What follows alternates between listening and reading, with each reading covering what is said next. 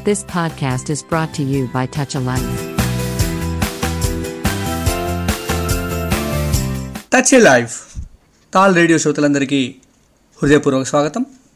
నేను వారాలాను. వారం వారం సాహిత్య శ్రవంతి కార్యక్రమంలో భాగంగా మనం సుప్రసిద్ధ రచయితలు కళాకారుల గురించి మనం మాట్లాడుకుంటూ ఉన్నాం. ఈ వారం సాహితీ శ్రవంతి కార్యక్రమంలో భాగంగా ఎంటి వాసుదేవన్ నాయర్. సృజనాత్మక శిఖరం ఎంటి వాసుదేవన్ నాయర్ గురించి నాలుగు మాటలు మీతో మాట్లాడతాను. వాసుదేవన్ నాయర్ జీవితాన్ని ఆయన సృజన జీవితాన్ని ఆయన నేపథ్యాన్ని ఆయన ప్రతిభని మీతో పంచుకుందామని ఇవాళ సాహితీ సేవంతి కార్యక్రమానికి మిమ్మల్ని ఆహ్వానిస్తున్నాను.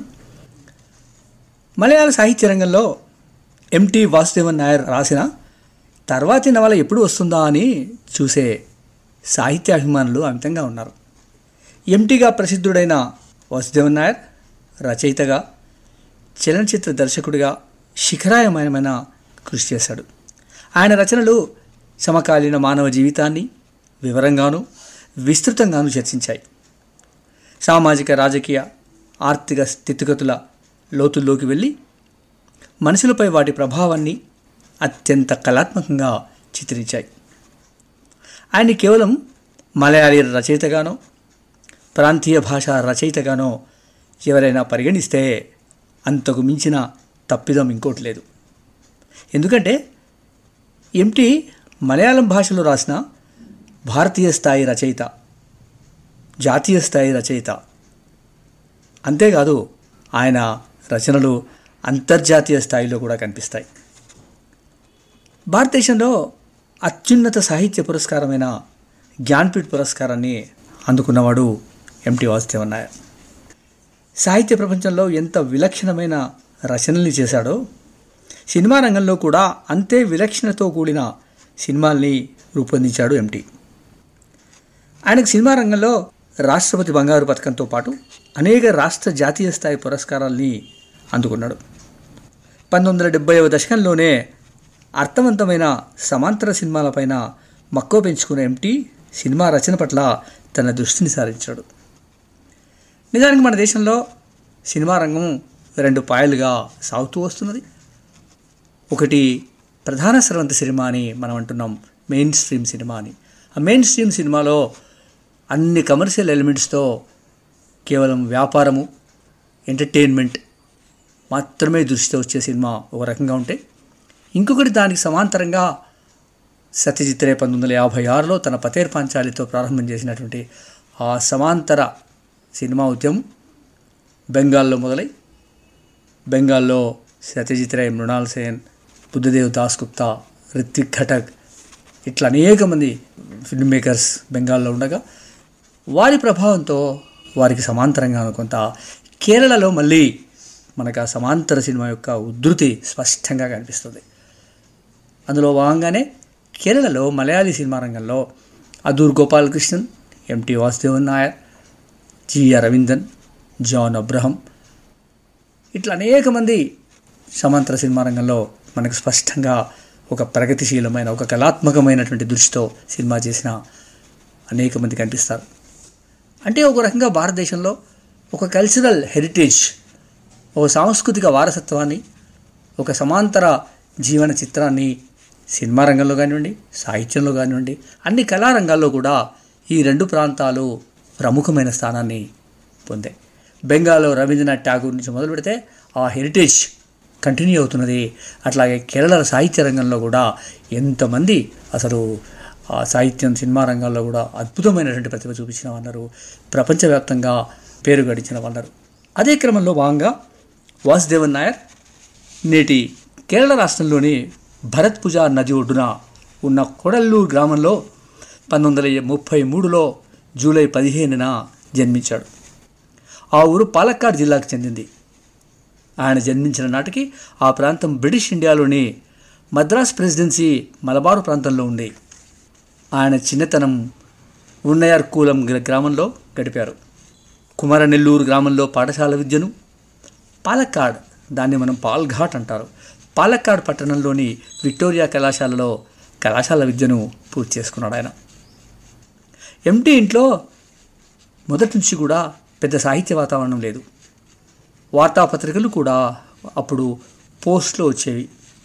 త్రిశూర్లో ఉన్న ఎంటీ వాసుదేవన్ నాయర్ పెద్దన్న ఎంటీ కోసం ఇంట్లో ఉన్న ఇతరుల కోసం పుస్తకాలు తెచ్చేవాడు. ఎంటీ నేరుగా ఫోర్త్ గ్రేడ్లో చేరాడు. అంటే అప్పటికి స్కూల్ వసతి సరిగ్గా లేకున్నా స్కూల్కి జాయిన్ కావడానికి ఫోర్త్ గ్రేడ్ దాకా తన చదువంతా కూడా ఇంట్లోనే కంప్లీట్ చేశాడు ఎంటీ వాసుదేవన్ నాయర్. చిన్ననాటి నుండి పద్యాలు చదవడం చదివిన పద్యాల్ని కంఠోపాతం చేయడం ఆయనకు బాగా ఆసక్తిగా ఉండేది. హై స్కూల్లో చేరిన తర్వాత చదవడం విపరీతంగా పెరిగి ఏదైనా రాయాలని కూడా అనిపించేది. తను చదువుతున్న స్కూల్కు దగ్గరలో ఉన్నటువంటి అకితం అచ్యుతన్ నంబూద్రి అనే ఒక మహాకవి ఇంట్లో అనేక పుస్తకాలు ఉండేవి చాలా పుస్తకాలు ఉండేవి. పుస్తకాల అధ్యయనం పట్ల ఆసక్తి ఉన్నటువంటి ఎంటి వాసుదేవన్ నాయర్. స్కూల్లో ఉండగానే స్కూల్కు సెలవులు వస్తే చాలు అచ్యుతన్ ఇంటికెళ్ళి వాళ్ళ ఇంట్లో పుస్తకాలు తెచ్చుకొని చదవడం అలవాటు చేసుకున్నాడు. అట్లా అప్పటికే అంటే స్కూల్ విద్య వరకే సుప్రసిద్ధులైన అనేక మంది కవుల రచనల్ని ఎంటీ చదివేశాడు. తాను స్వయంగా రాయడం కూడా ప్రారంభించాడు. కానీ స్కూల్ ఎడ్యుకేషన్లో తాను రాస్తున్నటువంటి కవితలు ఏవైతే ఉన్నాయో అవి ఇవి గొప్పగా లేవని తాను చదివినటువంటి లబ్ధ ప్రతిష్ఠులైన కవుల స్థాయికి కానీ ఆ కవుల చివరి స్థాయికి కానీ అందే పరిస్థితి లేదని. ఎందుకో తనకు తానే ఏదో అసంతృప్తికి గురై తాను రాసిన కవితల్ని తానే చించి పారేసేవాడు. ఒక రకంగా రాయడం చించడం రాయడం చించడం అనే ఒక ప్రాక్టీస్ ఏదైతే ఉందో అది ఆయనకు మంచి రచనలు చేయడానికి భవిష్యత్తులో గొప్ప అనుభవాన్ని ఇచ్చిందని అనుకుంటాను. ఎందుకంటే ఓ ప్రాక్టీస్ చేయడం అనేది రాస్తూ చింపేస్తూ రాస్తూ మెరుగ్గా రాయాలనేటువంటి ఒక తపన ఏదైతే ఉంటుందో ఆ రచయితలో ఆ కళాకారుడిగో తన కళని తన రచన స్పృహని ఆ సృజనాత్మక శక్తిని మెరుగులు దిద్దుకునే అవకాశం ఉంటుంది. తనకు తానే ట్రైన్ చేసుకున్నట్టుగా అయింది. అది ఒక రకంగా ఎంటీ వాసుదేవన్ నాయర్కి ఒక స్వీయ శిక్షణ లాగానే పనిచేసింది. అప్పటికి పూర్తి గ్రామీణ నేపథ్యం ఉన్న ఎంటీ వాసుదేవన్ నాయర్ పత్రికలు మ్యాగజైన్స్ ఉంటాయని అవి పలువురి రచనల్ని ప్రచురిస్తాయని కూడా తనకి తెలీదు. ఆ పత్రికలకి తన రచనల్ని ఎట్లా పంపాలో తెలియని పరిస్థితి. అప్పటికి మద్రాసు నుంచి చిత్రకేరళం అన్న పత్రిక వచ్చేది.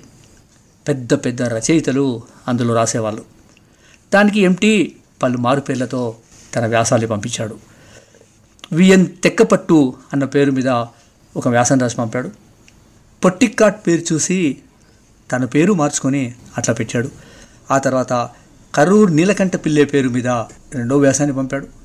మూడో వ్యాసాన్ని తన సొంత పేరు ఎంటి వాసుదేవన్ నాయర్ పేరు మీద ఆ పత్రికే ఆయన పోస్ట్ చేశాడు. మూడు మాసాల తర్వాత పత్రిక నుంచి సమాచారం వచ్చింది. ఎంటి వాసుదేవన్ నాయర్ మూడు వ్యాసాలు ప్రచురించామని పత్రిక కాపీలను దగ్గరలో ఉన్న కుటిపురం రైల్వే స్టేషన్కు వచ్చి తీసుకెళ్ళాలని సమాచారం అందించారు.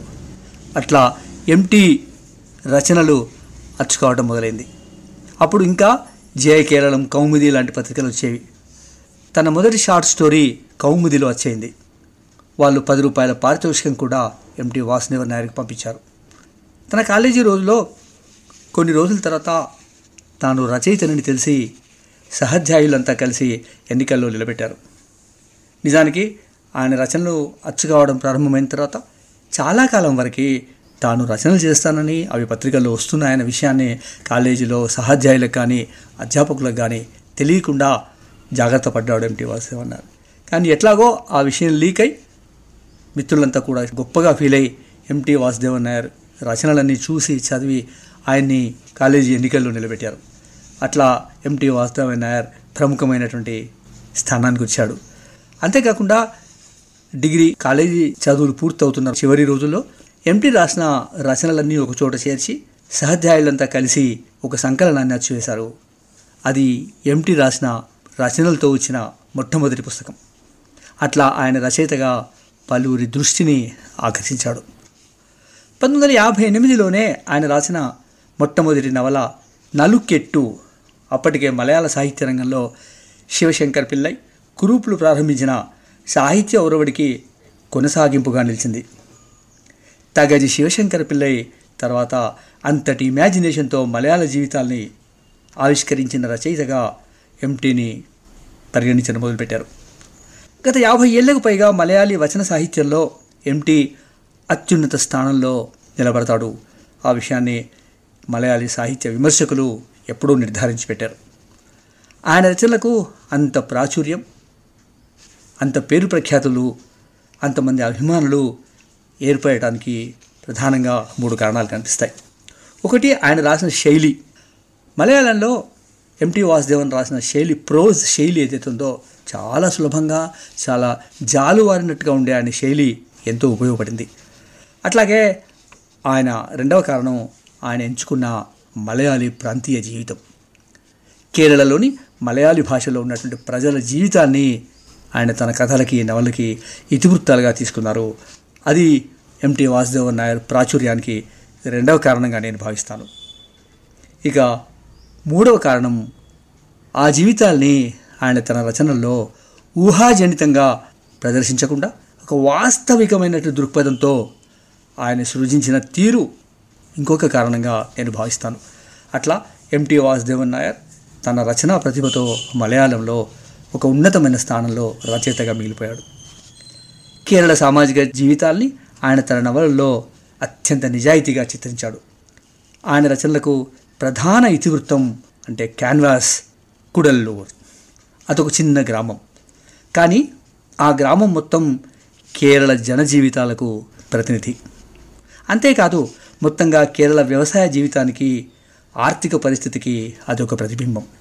అంటే కేరళ సామాజిక ఆర్థిక రాజకీయ కౌటుంబిక సంబంధాల పరిస్థితిని పరిశీలించినప్పుడు వాటన్నిటి ప్రతిఫలనాలన్నీ మనకు ఆ ఊరిలో కనిపిస్తాయి. ఆ ఊరిని చూస్తే మొత్తం కేరళను చూసినట్టుగానే అనిపిస్తుంది. అట్లా కేరళకు ఒక ప్రతిబింబంగా ఉన్నటువంటి కుడల్లూర్ అనే గ్రామాన్ని క్యాన్వాస్గా చేసుకొని ఎంటీ వాసుదేవ్ నాయర్ తన సాహిత్యం అంతా కూడా సృజించాడు.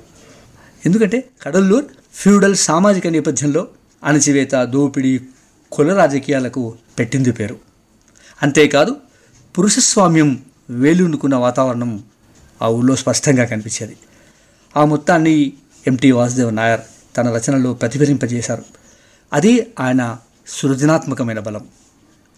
ఇరవయవ శతాబ్దపు మొదటి అర్ధకాలంలో కేరళలో గల్ఫ్ దేశాలకు ప్రజలు వలస వెళ్ళే స్థితి అధికంగా ఉండేది.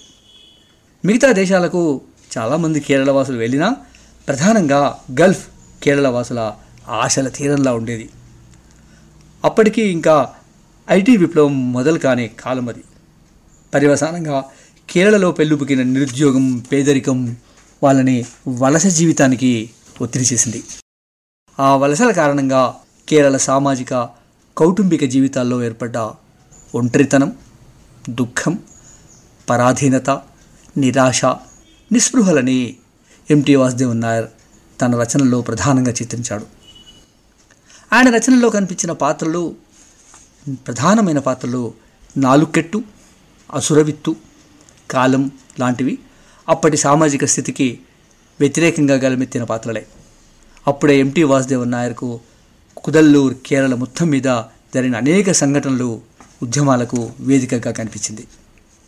ముఖ్యంగా ఆ రోజుల్లో ఆయన రచనలకి నేపథ్యంగా తీసుకున్న కాలంలో ఆ ప్రాంతంలో ముఖ్యంగా మూడు ఉద్యమాలు పెళ్ళుబుకాయి ఒకటి భారతదేశ స్వాతంత్ర ఉద్యమం రెండవది సామాజిక విప్లవం కాగా మూడవది సాంస్కృతిక పునరుజ్జీవ ఉద్యమం. ఈ మూడు ఉద్యమాల నేపథ్యాన్ని మన ఎంటీ వాసుదేవన్ నాయర్ రచనల్లో స్పష్టంగా చూడొచ్చు. ఆయన సృష్టించిన పాత్రలన్నీ దాదాపుగా తాను తన జీవితంలో చూసినవే తన దగ్గరగా పరిశీలించిన పాత్రలే. ఎప్పుడో చిన్నప్పటి నుంచి చూస్తూ వచ్చిన నిజ జీవిత పాత్రలు కాలక్రమంలో మదిలో ఉండిపోయి తాను రాస్తున్నప్పుడు అవే పాత్రలుగా కాగితం మీదకి వచ్చేవి. అట్లా ఆయా పాత్రలన్నీ సజీవంగా నిలబడిపోయాయి.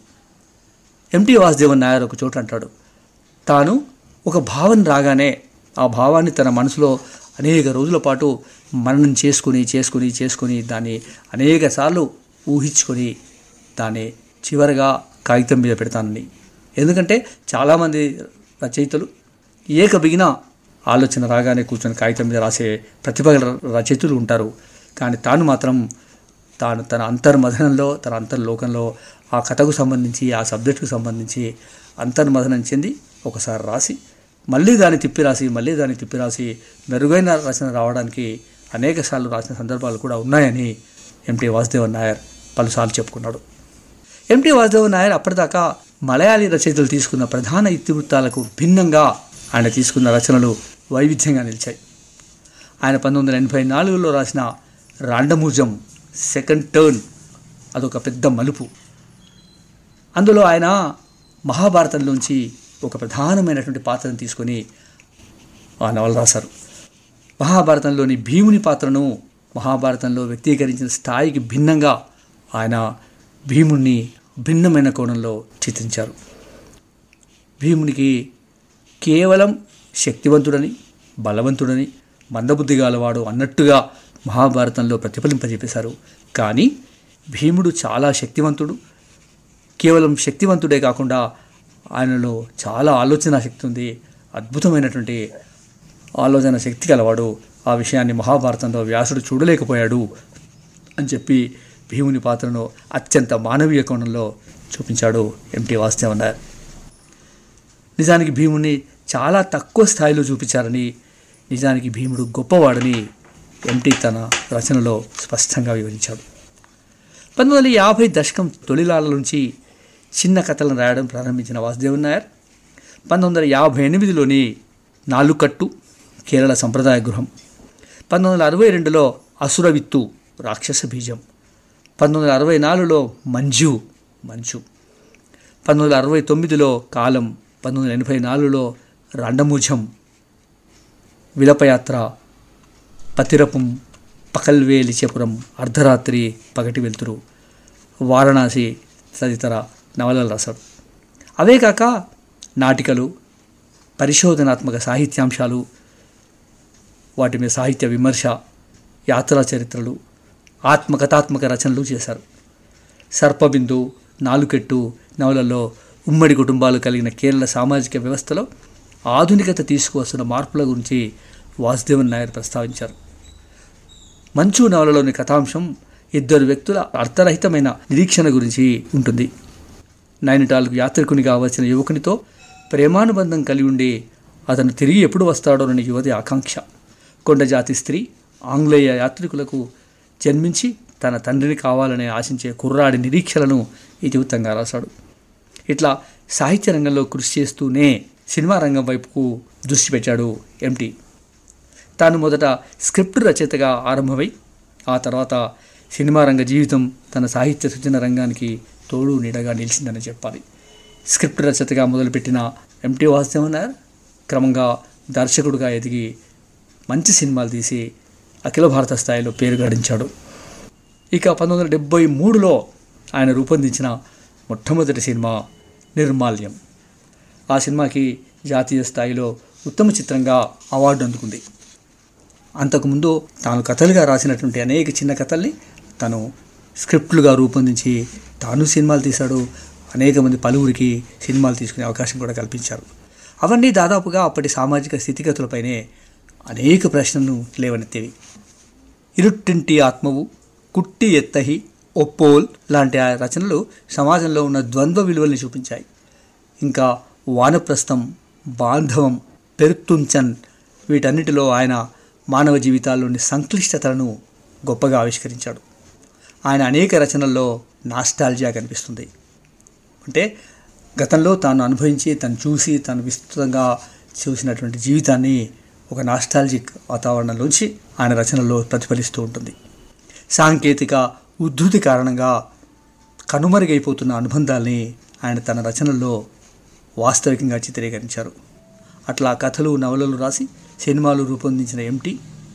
కథలు నవలలు రెండు ప్రత్యేక శైలి కూర్పు పద్ధతులు కలిగినవి. అట్లే సినిమా కూడా అది మరింత భిన్నమైన మాధ్యమం అంటారు ఎంటీ వాసుదేవన్ నాయర్. తనని మీరు కథలు రాశారు నవలలు రాశారు సినిమాలకు పనిచేశారు. ఏ ప్రక్రియలో మీరు సంతోషంగా ఉన్నారు. ఏ ప్రక్రియ మెరుగైంది? ఏ ప్రక్రియ మీద ఉన్నతమైందని మీరు అనుకుంటున్నారు అని ప్రశ్నించినప్పుడు ఎంటీ వాసు నాయర్ ఒక చోట చెప్తారు. నవలల్లో అక్కడక్కడ ఎక్కడైనా కొంచెం పలుసదనం ఆ కథలో బిగువు తగ్గే అవకాశం ఉంటుంది. కానీ కథలు అట్లా కాదు.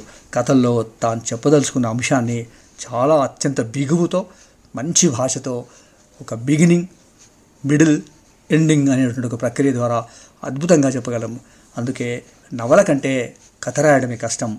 కథనే అత్యంత ప్రభావవంతమైంది. నవలకు ఒక పెద్ద క్యాన్వాస్ ఉంటుంది. ఆ క్యాన్వాస్లో చాలా వివరాలు చెప్పొచ్చు. ఆ వివరాలు చెప్పే క్రమంలో కొంత పలసనైన తనం కూడా కనిపించే అవకాశం ఉంది. ఇక సినిమాల విషయానికి వస్తే సినిమా రచనా ప్రక్రియ కంటే భిన్నమైన మాధ్యమం. అదొక విజువల్ మీడియా. విజువల్ మీడియా అయినప్పుడు ఈ కథలో అనేక మార్పులు అవసరమైతే కథలో మార్పులు చేసుకోవాల్సి వస్తుంది. ఎందుకంటే సినిమాలో మనం కథను చెప్పం కథను చూపిస్తాం. కథను చూపిస్తాం కనుక చూపించే క్రమంలో ఒక సాంకేతిక పరిజ్ఞానం కూడా ఇన్వాల్వ్ అవుతుంది కనుక అది ఇంకా భిన్నమైనటువంటి మాధ్యమం.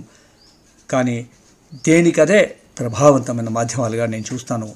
ఏది ఉన్నతమైంది ఏది తక్కువైంది కాదు. కథ నవల సినిమా అన్నీ అన్నీ కూడా సృజనాత్మకమైన ప్రక్రియలే అంటాడు ఎంటీ వాసుదేవన్ నాయర్ ఆయన రచనలన్నీ ఇంగ్లీష్లోకి విరివిగా వెళ్ళి ప్రపంచవ్యాప్తంగా చేరగలిగితే ఆయనకు నోబుల్ బహుమతి వచ్చే స్థాయి ఉంది అని విమర్శకులు అంటారు. అంటే ఎంటీ వాసుదేవన్ రాసిన రచనలు అనేక రచనలు ఇంగ్లీష్లోకి వెళ్ళాయి. కానీ ఇంకా విస్తృతంగా వెళ్ళాల్సిన అవసరం ఉంది ఒక ఒరిజినల్ టోన్లో ఇంగ్లీష్ టోన్లో ఆయన రైటింగ్స్ అన్నీ కూడా ట్రాన్స్లేట్ అయ్యి ప్రపంచవ్యాప్తంగా వెళ్ళగలిగితే ఖచ్చితంగా ఆయన జాతీయ స్థాయి దాటిపోయి ప్రపంచ స్థాయిలో నోబెల్ బహుమతి అందుకునేటువంటి స్థాయి కూడా ఆయనకు ఉంది అనేది ఇప్పటికే అందరూ భావిస్తున్న నిజం. నిజానికి కేరళ రాష్ట్ర ప్రభుత్వం ఇచ్చే దాదాపు అన్ని అవార్డులు వాసుదేవన్ నాయర్ను ఎప్పుడో వరించాయి. ఆయన సాహిత్యంతో పాటు సినిమా రంగాన్ని కూడా తన రెండవ కన్నుగా చూశాడు. ఆ క్రమంలో ఆయన రాసిన స్క్రిప్ట్లు తీసిన సినిమాలు విశేష ప్రాచుర్యాన్ని అందుకున్నాయి. మొదటి రోజుల్లో ఆయన పలు పత్రికల్లో సబ్ ఎడిటర్గా పనిచేశారు.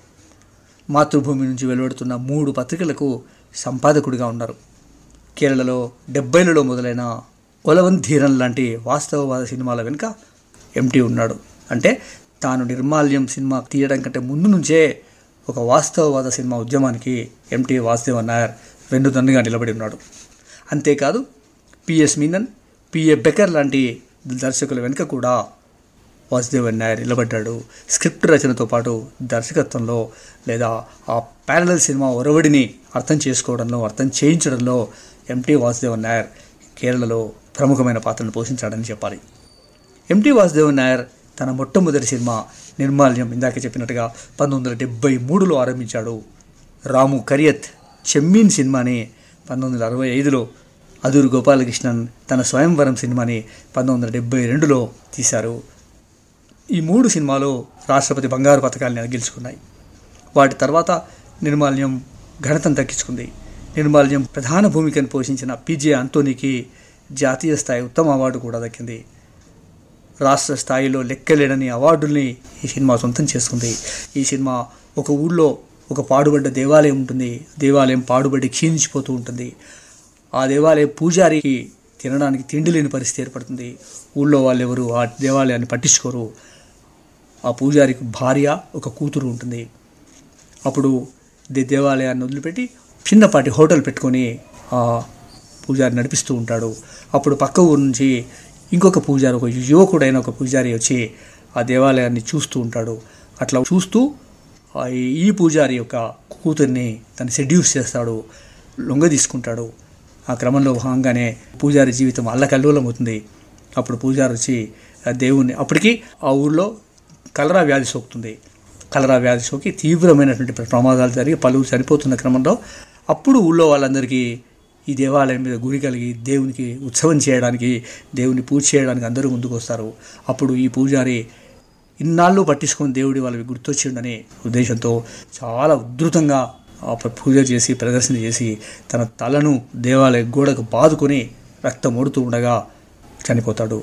అట్లా ఒక అద్భుతమైనటువంటి ఒక కంటెక్స్ట్ సినిమాగా వచ్చినటువంటి నిర్మాల్యం సినిమాలో ఆ పీజే అంతోని కూడా అద్భుతమైనటువంటి పాత్ర పోషించాడు. ఆ సినిమాకి జాతీయ స్థాయిలో ఉత్తమ చిత్రం అవార్డు వచ్చింది. అట్లా ఎంటీ వాసుదేవ్ నాయర్ తన ఇనాగల్ మేడన్ సినిమాలోనే జాతీయ స్థాయిలో గుర్తింపు తెచ్చుకున్నాడు. ఆ తర్వాత ఎంటీ వాసుదేవ్ నాయర్ మోహిని అట్టం డాక్యుమెంటరీగా తీశాడు. పంతొమ్మిది వందల డెబ్భై ఎనిమిదిలో బంధనం అట్లాగే ఎనభై రెండులో మంజు వారిక్కుజు తొంభై ఒకటిలో కడవు సినిమాలు తీశాడు. అనేక నవలలు పద్నాలుగు పైగా కథా సంపుటాలు వెలువరించారు ఆయన. మొత్తం ముప్పైకి పైగా సినిమాలకు స్క్రిప్ట్ రచన చేశాడు ఎంటీ వాసుదేవన్ నాయర్. అట్లా ఎంటీ వాసుదేవన్ నాయర్ ఇప్పటికీ తన సృజన తన తొంభై ఏళ్ళ వయసులో కూడా ఇప్పటికీ సృజనాత్మక రంగంలో తను నిలబడి ఉన్నారు. ఇంకా సాహిత్యము వైపు చూస్తూనే ఉన్నారు. సాహిత్య సృజనలో కొనసాగుతూనే ఉన్నారు. ఎంటీ వాసుదేవ్ నాయర్ కేవలం కేరళకే కాదు మొత్తం భారతీయ సాహిత్య ప్రపంచానికి ఒక దిక్సూచిలాగా ఒక మంచి అంటే ఎట్లా ఒక రచయిత ఎట్లా నిలబడవచ్చు ఒక రచయిత ఎట్లా సృజన రంగంలో తనదైన ముద్రను కొనసాగించవచ్చు అనే విషయాన్ని తెలుసుకోవడానికి ఎంటీ వాసుదేవ్ అనే జీవితము ఆయన రచనలు మనకు గొప్ప ఉదాహరణగా నిలుస్తాయి. ఈ సందర్భంగా సాహిత్య స్రవంతి కార్యక్రమంలో ఎంటీ వాసుదేవన్ నాయర్ గురించి ఈ నాలుగు మాటలు మీతో మాట్లాడే అవకాశం కలిగినందుకు థ్యాంక్ యూ వెరీ మచ్ మీరంతా శ్రద్ధగా వింటున్నందుకు శ్రోతలందరికీ ధన్యవాదాలు. ఈ అవకాశం ఇచ్చిన టాల్ రేడియోకి టచ్ లైఫ్ వారికి థ్యాంక్స్ చెప్పుకుంటూ సెలవు తీసుకుంటాను. మళ్ళీ వారం మరొక సుప్రసిద్ధ రచయిత కళాకారుడి పరిచయంతో మీ ముందుకు వస్తాను నేను మీ వారాలను నమస్తే అండి good bye You have just listened to Tall Radio Podcast. For more podcasts, visit www.touchalife.org.